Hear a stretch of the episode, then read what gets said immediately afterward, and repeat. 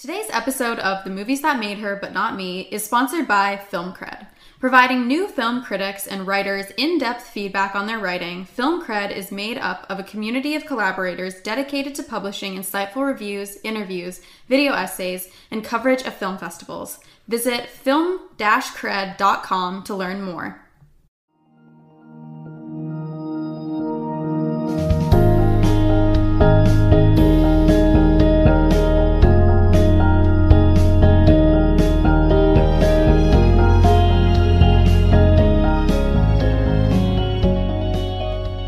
Hello, everyone. I'm Minna Stein. And I am Lauren Lloyd, and you are listening to The Movies That Made Her, But Not Me. The podcast where we discuss classic films from different generational perspectives. The classic film we're discussing today is the 2022 feature film Guillermo del Toro's Pinocchio. I want to tell you a story. It's a story you may think you know, but you don't. Over there! What is that? Papa! It speaks! He's just a puppet! No, I'm not! I'm a real boy! Let's set the scene. The movie is Guillermo del Toro's Pinocchio, a twist on the classic Pinocchio tale. Guillermo del Toro's Pinocchio centers Pinocchio's story in Italy with fascism on the rise. A father's only son is killed during World War I. Devastated and a wreck, he makes a wooden puppet one night, and when he wakes up, the puppet has come to life. This is Pinocchio. Different from normal boys, Pinocchio struggles to find his proper place in the world. Guillermo del Toro's Pinocchio exposes the anti-fascist tale that was always been inside Pinocchio, trying to get out. The year is 2022. COVID tensions ease, inflation rises, Russia invades Ukraine, the U.S. Supreme Court overturns Roe v. Wade, and Queen Elizabeth II passes away. We, here at The Movies That Made Her But Not Me, also celebrated our one-year anniversary of podcasting. And so, for our first episode of our second year, we thought we would reflect on our favorite movie of 2022, Guillermo del Toro's Pinocchio. So, Lauren, tell me about the first time you saw this film. Well, I'll tell you. I saw it about 2 weeks ago, and then I saw it again last night. When we decided what movie to do, I was like, Pinocchio? Oh, hell, I've seen it as a kid, and it's that little weird puppet. And when I saw this one, I'm trying to find the right word to describe it. Glorious might be it. Fantastic. It's one of the most gorgeous movies, beautiful movies I've ever seen. I mean, it besides the visuals of it, and besides the magnificent puppets and the lighting and the color palette, it's about love and war and life and death and a gorgeous father and son story.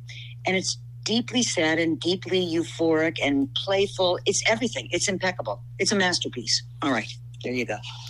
I think it's so funny that you mentioned watching the movie when you were a kid, because I had the same thought while I was watching it. I remember the Disney version, I think, is probably the most impactful Pinocchio for most people, despite there being tons of them. And, you know, I don't know how you feel, but when I think back on Pinocchio, I think of it as this movie about a puppet who sings and sort of patches things up with his dad, because his dad wants a son, right? And so he makes a son. And he gets one through magic, and it's just about their relationship. And I think what this Pinocchio really revealed about the original Pinocchio is that it is such a dark story. Yeah, I didn't remember it being so dark. I didn't remember it being so dark either, but this movie, this version of Pinocchio obviously amplifies the darkness and plays into it. But when you think about other versions of Pinocchio, it's always there. Well, Guillermo del Toro was saying this. I mean, I thought it was so magnificent that it was his lifelong obsession. And he remembers seeing it as the first time as kind of a horror story. And I didn't. And so he really brought his memory and his current vision to life. Yeah, I think Guillermo del Toro was probably the perfect director for a Pinocchio that leans into the horror elements of the story because of the way that he appreciates monsters and appreciates characters who are othered based on their appearance or based on their just their nature of being. And I think that, you know, he as a director really sees that in characters, and that's maybe something that other versions of Pinocchio haven't seen when they are looking at the story. And it's something that he was able to highlight in a way that I hadn't even ever thought about before. Yeah, the character of Pinocchio itself is extraordinary, because I don't remember it being a little smart aleck kid, and I don't remember it saying, you know, looking at Jesus on the cross made of wood, saying, everybody's singing to him, why do they like him and not me? We're both made of wood. You know, it's brought up in so many different ways that he shows us that, you know, he just wants to be who he is. I mean, I just jump ahead and say it's the best line of best last line of any movie. What happens, happens, and then we are gone. Oh, it's just mind-blowing and heartwarming, and it makes everything like life continues on. I just thought it was gorgeous.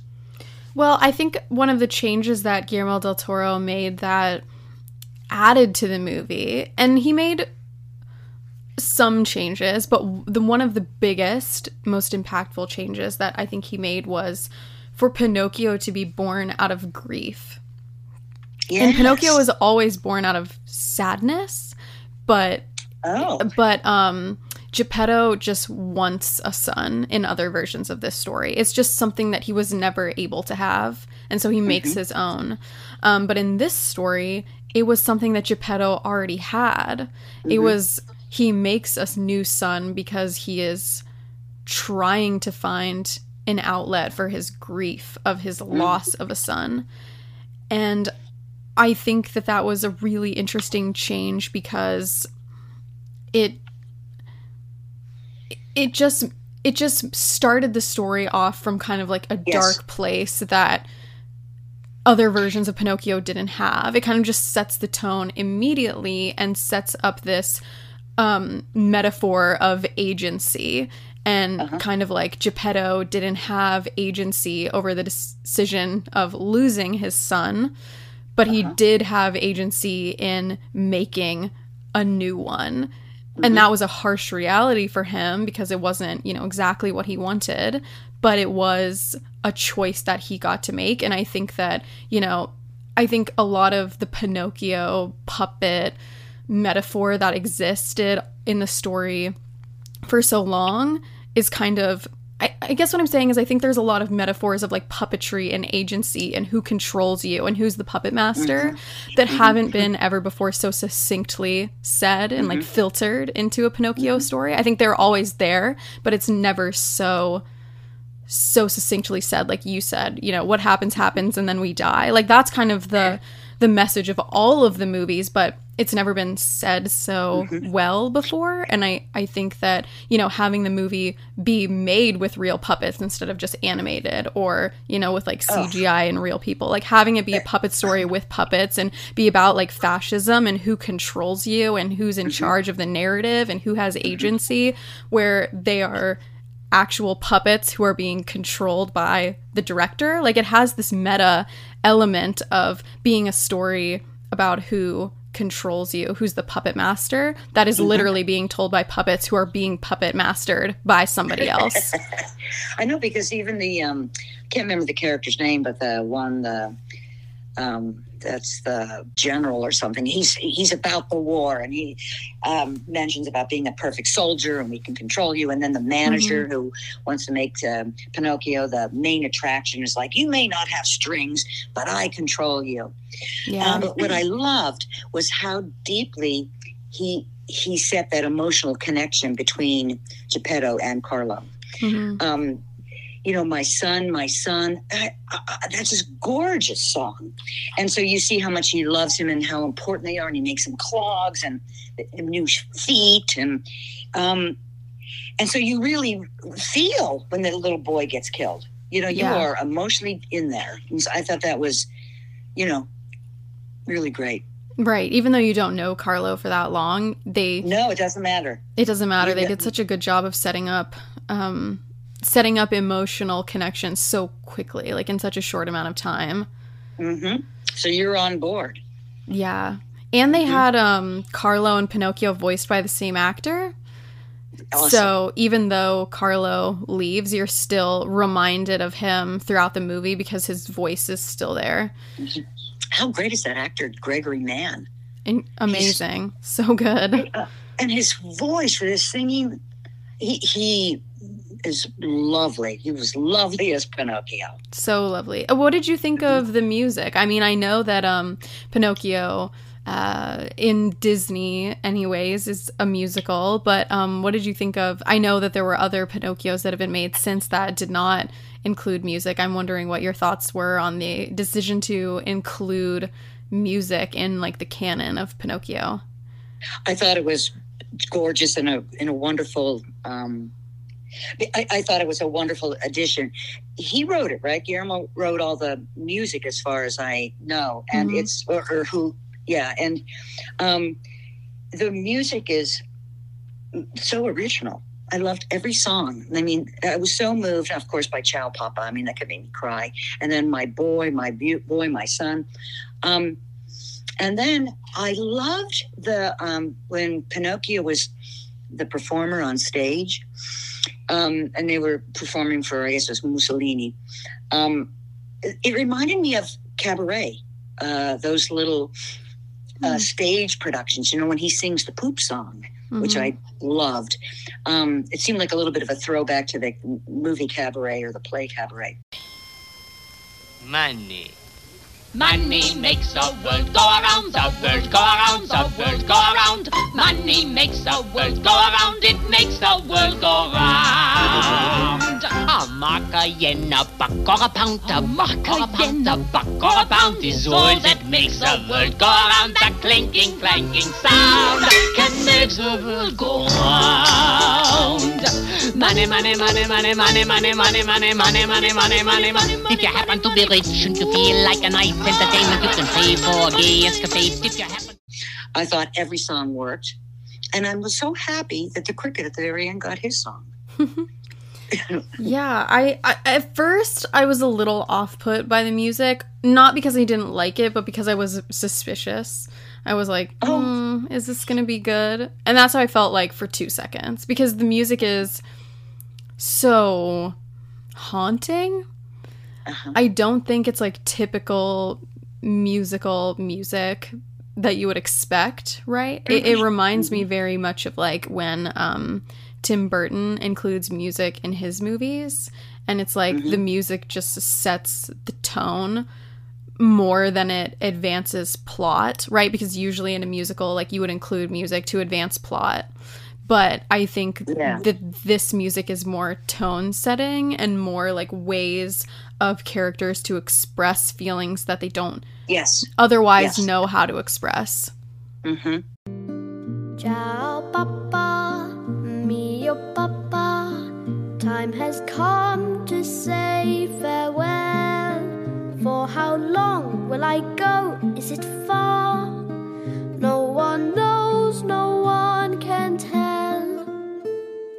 If I am gone for a long, long time, I'll pack away a fine piece of shine. The sounds of birds jumping.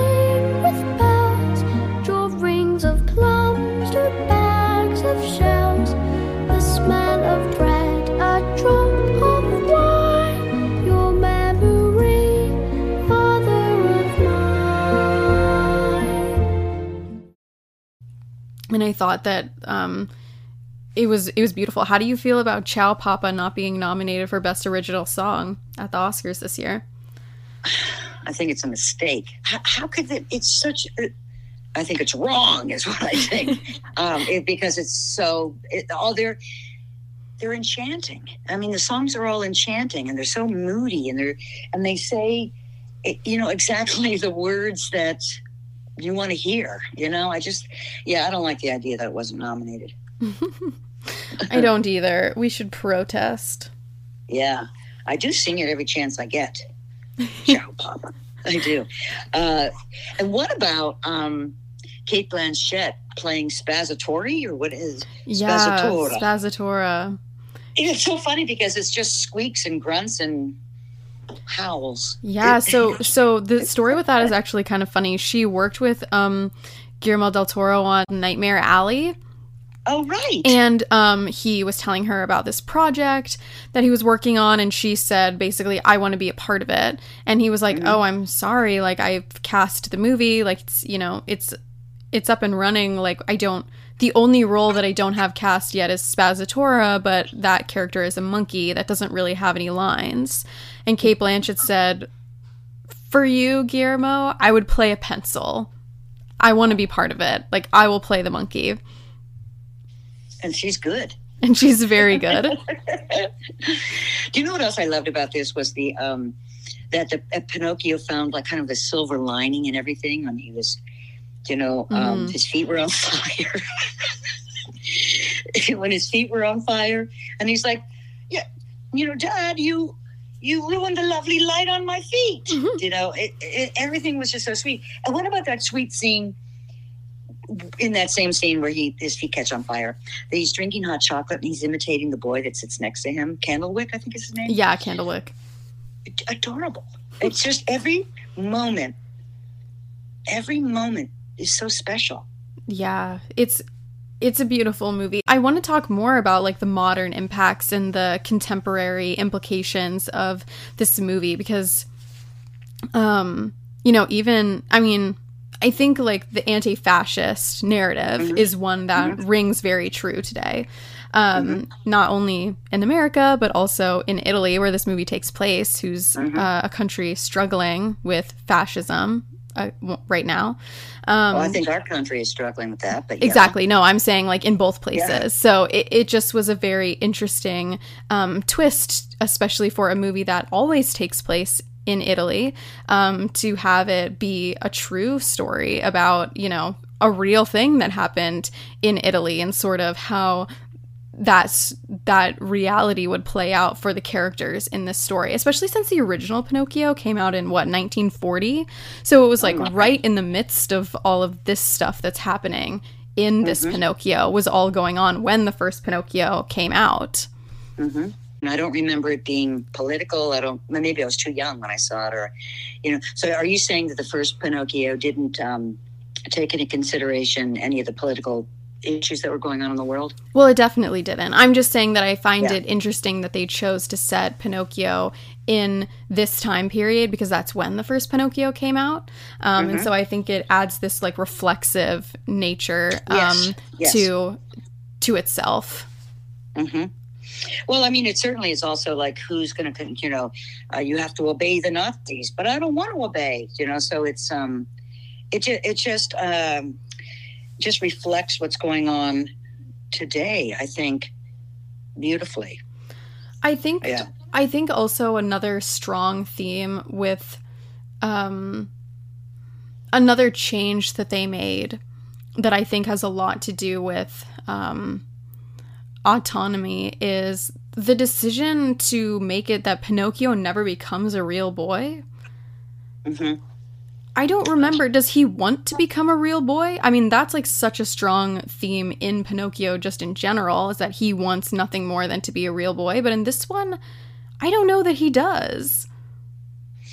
No, he just wants to be who he is. Right. And in the end, like the thing that he gets is acceptance for who he is. He never becomes a real boy. He maintains a puppet forever. But I mean, yeah. Oh, wait a second. You mean to say he becomes a boy because the spirit allowed him to come back to life, but he doesn't come back to life as a flesh and blood boy. He comes to life, as I thought, a puppet with boy qualities. Like he would live as long as a boy lives, or is that right?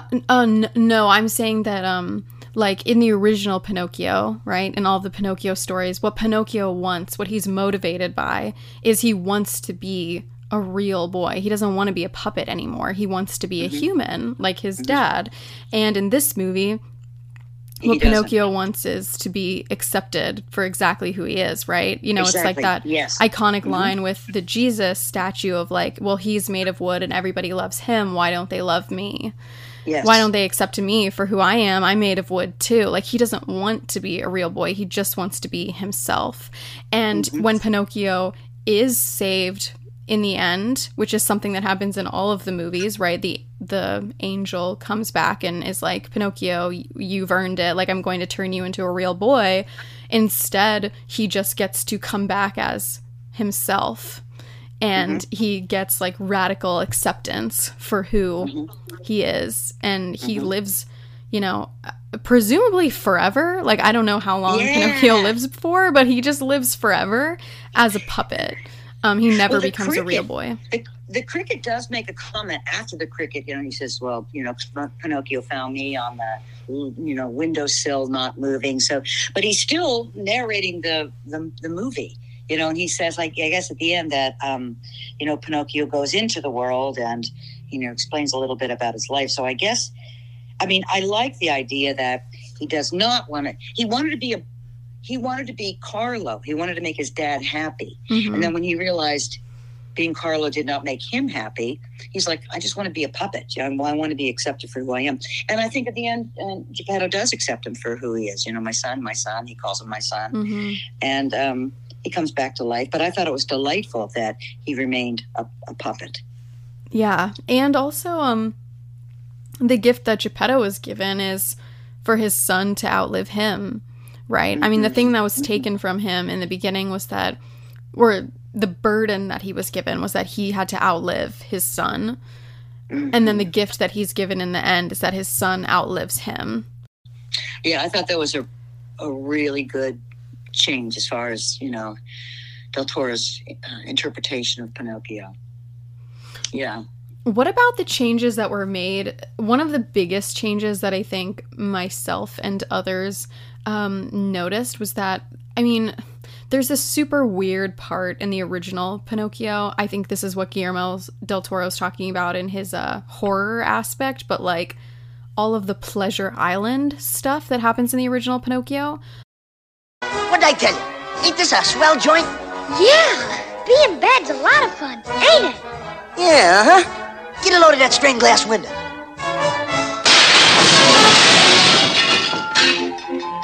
All right now, pop to it, you blokes. Come on, come on. Shut the doors and lock them tight. Now get below and get them crates ready. Give a bad boy enough rope and he'll soon make a jackass of himself. Boys are turned into donkeys. Yeah, I don't know if you remember that part. That would have scared the shit out of me. Yeah. I don't know. But so I was doing some research and I found that in Italian, the word for donkey is applied to both those who work to the point of exhaustion or the point of death, but it's also used for people who don't do that well in school. Not because they're stupid, but just because they refuse to learn. They refuse to study, and that makes them fail in their education. And I thought that Guillermo del Toro took kind of the meaning of that. Yeah, and did, and applied it to the school here. Yeah. And applied it to, well, not just that, but like the Nazi youth. Like it, like the donkeys, whereas in the original Pinocchio, they were turned into literal donkeys. In this movie, they were turned into like Aryan soldiers. And it was sort of this idea of like people who refuse to be individuals, right? They refuse to learn. They refuse to study.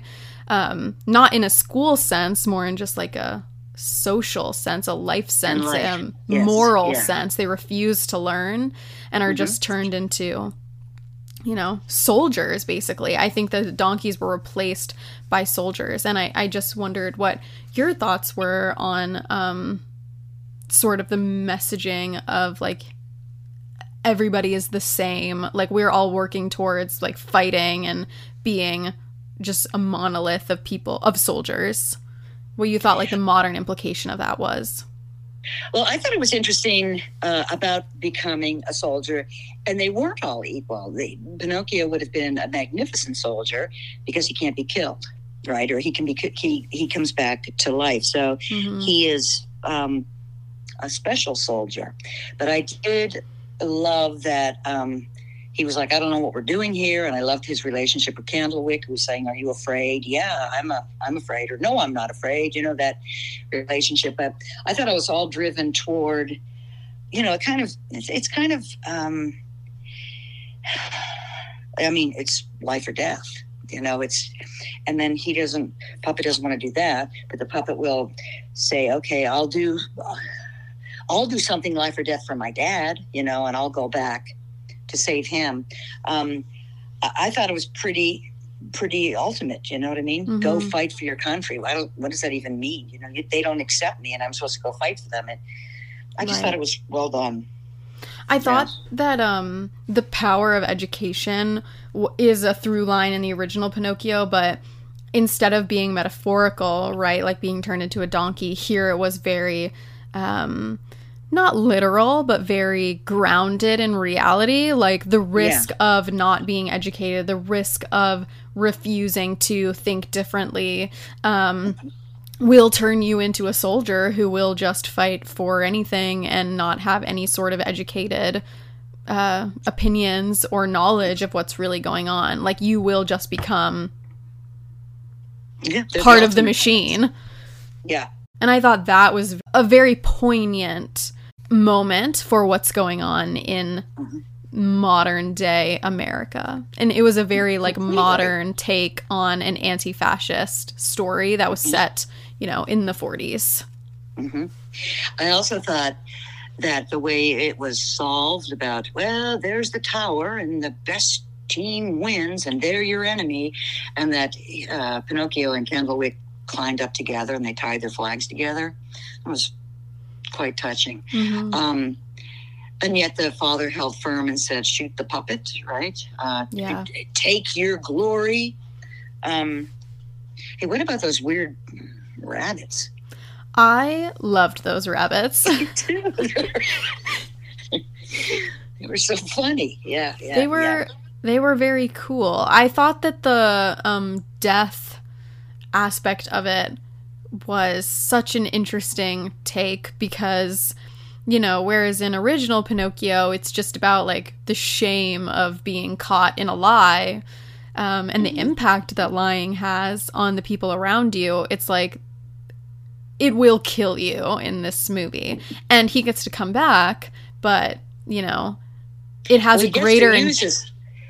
He gets to use his lies to help get out of the situation with, you know, I hate you, Father, like at the end to get out of the whale. And the nose is used for good.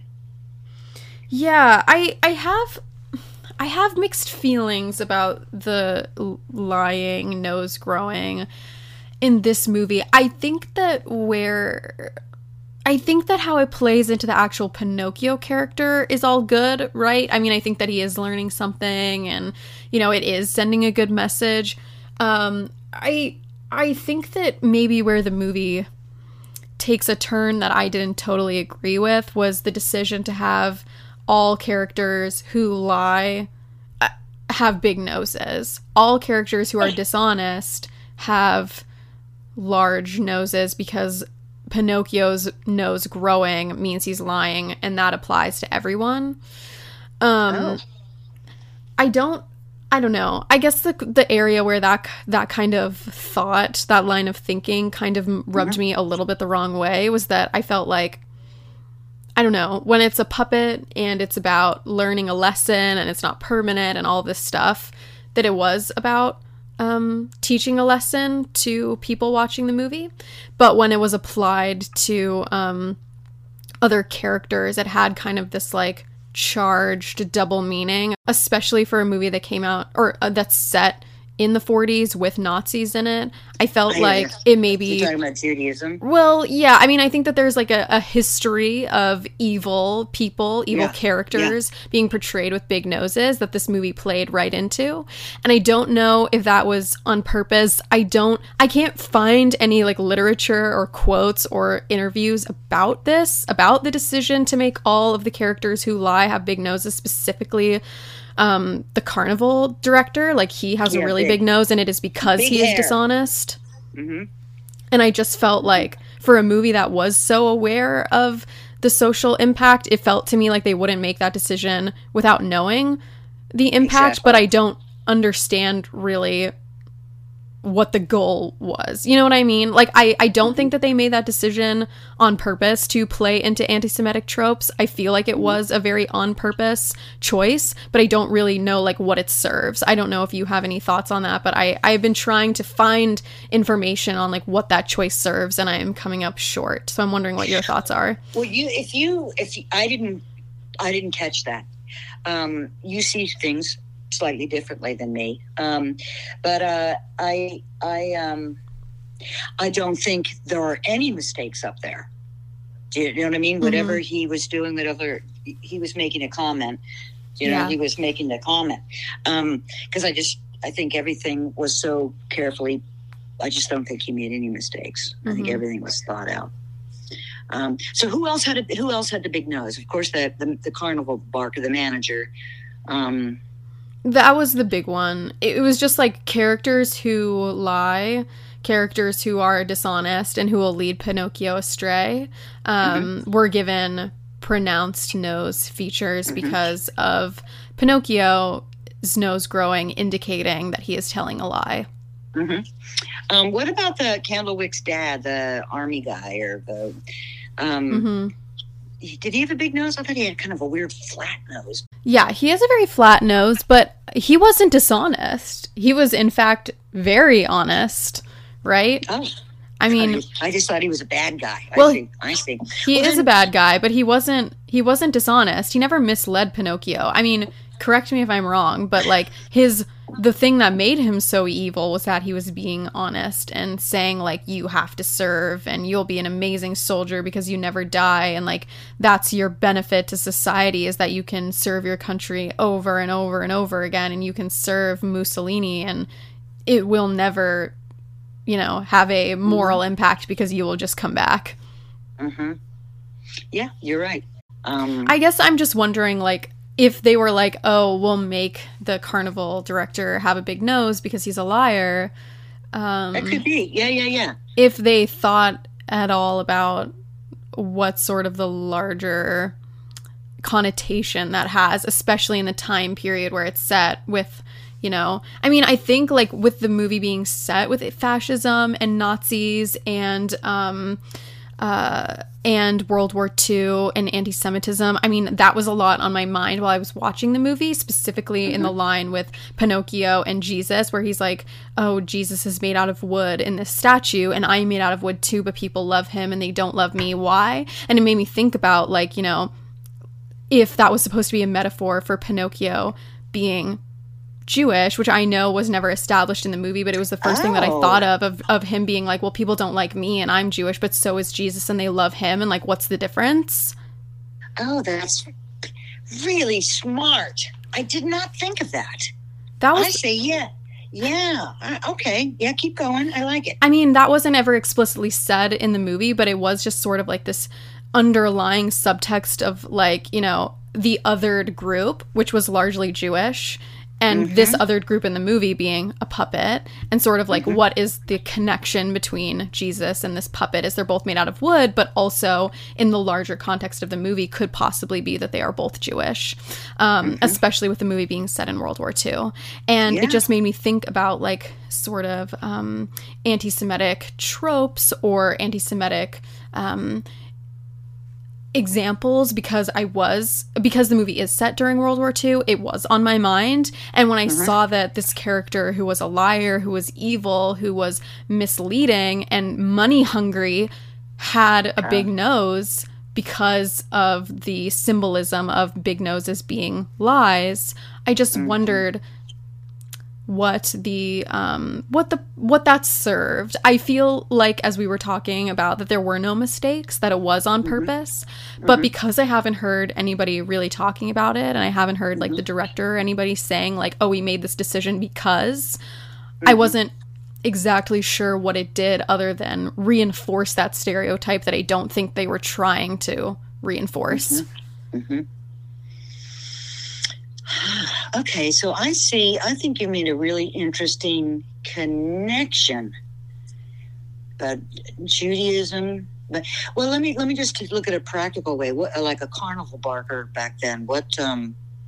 I mean, I always just thought I just saw him as, you know, a big, blustery, controlling. I mean, he kind of just represented like the media to me. Do you know what I mean? Or entertainment, or like what that's about and how people are caught up in that. I didn't even go to the point of. I just didn't go as deep as you. It's very good. I mean, I also think that then it's like this extra layer, you know, even if you do go from the angle of like he's the representation of the media and how people get wrapped up in the idea of fame, but they don't even, you know, have any practical understanding of what that means and how lonely it is and how mm-hmm. like the entertainment machine will take advantage of you. Mm-hmm. and use you and strip you of your humanity. It's like, well, who's at the helm of that entertainment machine? A Jew, right? Oh. And that also is... all right, okay, yes, especially like with Kanye today.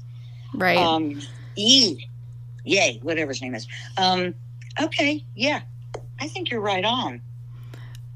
I just am curious, and I know you don't have an answer. I don't have an answer either. I just was curious what the motivation behind that decision was, because I would find it hard to believe that Guillermo del Toro doesn't know that there is a history, specifically during World War II, of Jews being characterized as evil villains with big noses. And about money and, you know. Right, exactly. Yes. That was all mm-hmm. very much a part of the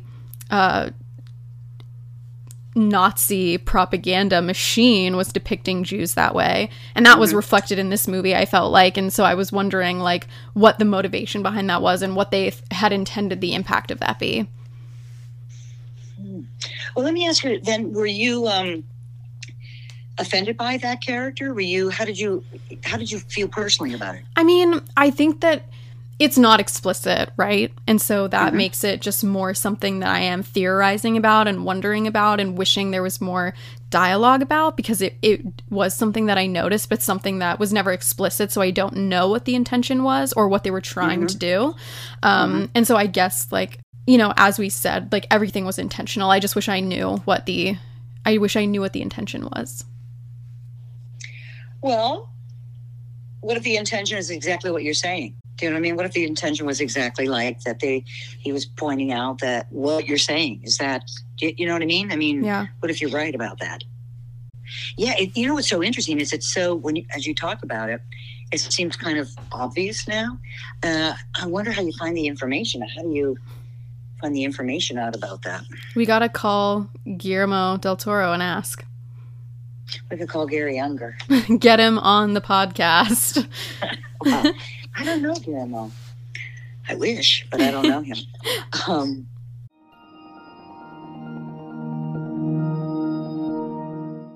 What did you think visually about the spirits? They're two sisters, right? Mm-hmm. One made a promise.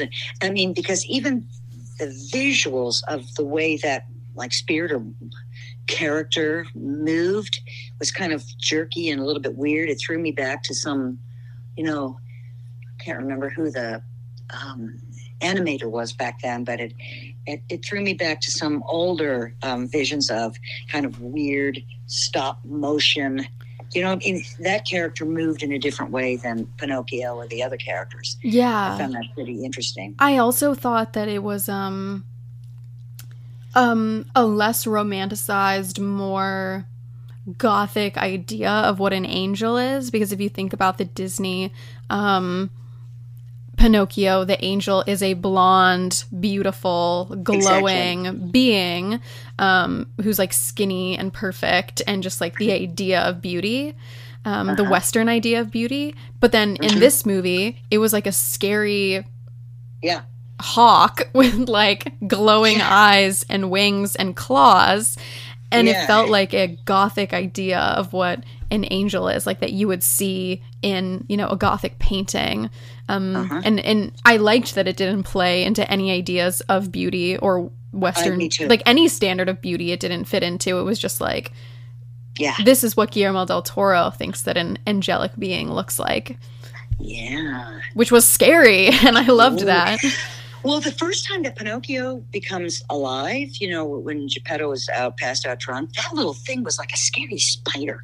Mm-hmm. I just love that. It was like tripping and falling, and it was scary. And then, of course, not as scary when it, you know, had that little rubber glove on its nose.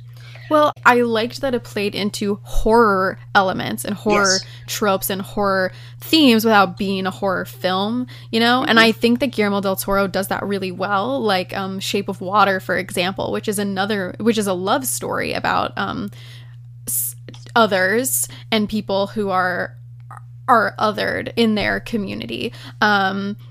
And playing into horror elements without it being an actual horror story. I think that it's so cool to set a love story in a horror story, or a story about a familial love, you know, the love between a son and a father inside of a horror film. Mm-hmm. I find that really, to be beautiful. Yeah, it really gets deep into that relationship, and then it's from, you know, moving out to what's going on. I mean, I found that The Shape of Water was super frightening with that Michael Shannon character. And yeah, and then they succeeded in the end. Their love won out.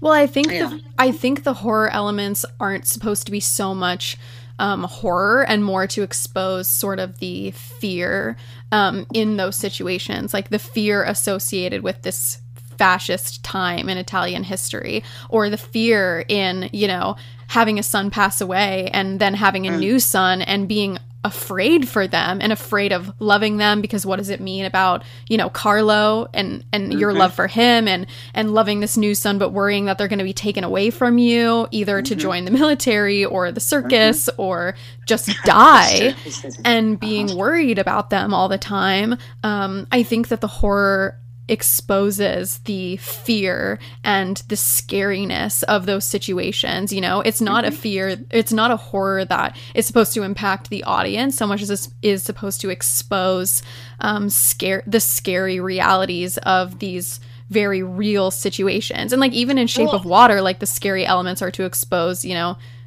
the fear that is associated with falling in love and stuff like that. With living, just life, you know, I mean, it's beautiful, but it's also horrific.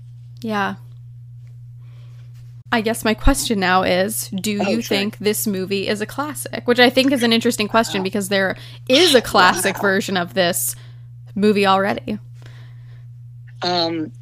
Yes. I mean, Pinocchio is a classic. Right. Wow. This has reset the standard, I think. This is a modern day classic on a classic. Mm-hmm. What do you think? I think there are few times that I see a movie and I think it's an immediate classic. No time has to pass before this movie is just immediately a classic. The other example that I can just immediately think of is when I saw Get Out, and I was like, this is just immediately a classic. Like, no time has to pass for this to just be a classic. And I felt that way also while I was watching this version of Pinocchio, especially since Pinocchio is a classic story, like you said, and there is already a classic version of Pinocchio. It just, in my brain, was immediately replaced. I was like, this movie did what that movie was trying to do a million times better. Just immediately it's replaced. I agree. I mean, it was a first for me, just with the stop motion and the puppetry. I mean, that was just visually exquisite. And the story itself, it exceeded my expectations in every area.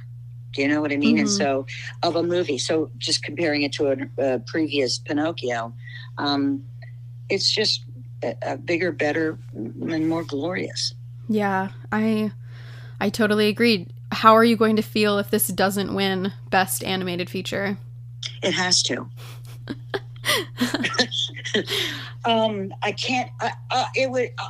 I feel outraged, sad, and I'll watch it again. I mean, when I first saw Pinocchio, this version, I called everybody I knew. I was like, "You have got to watch this movie. I just can't even. There aren't words to describe it." Mm-hmm. And I mean, this movie is just going to go on and on and on. It would be a mistake. Well, who could possibly win over this? I don't know. I just fell in love with stop motion as an art form. I found it to be the most, like, intimate form of storytelling and art because of the not only attention to detail, but because of the time intensity that it takes to do even one motion. It just feels so intimate because you know that every second, every blank, every word that is spoken took hours to animate. Yeah. And it is so hands-on intensive. And I just find it to be such a beautiful way of telling a story, and especially in a story that is about who is the puppet master and who's controlling your story, for that to be told through hours of dedicated animation at the hands of the puppet master, who is, you know, Guillermo del Toro in this case. I found that to be so beautiful and symbolic of the message that the movie was trying to portray. It was almost like they were like, well, there's really no other way of telling it other than to just do it, you know, to actually pull the strings of these characters, so to speak. Yeah. Yes. And he's actually building what he's saying about puppets and puppetry and who's controlling. Just magnificent. I give it 100 thumbs up. Me too. 100 thumbs up.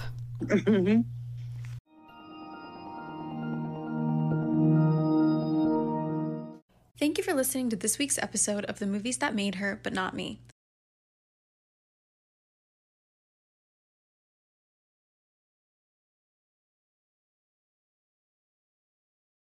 Thank you to Antonio Ortiz for composing our theme and all other music on this podcast. Be sure to follow us at Movies Made Her on Instagram and Twitter to stay up to date on episode releases, the movies we'll be covering, and all things podcast related.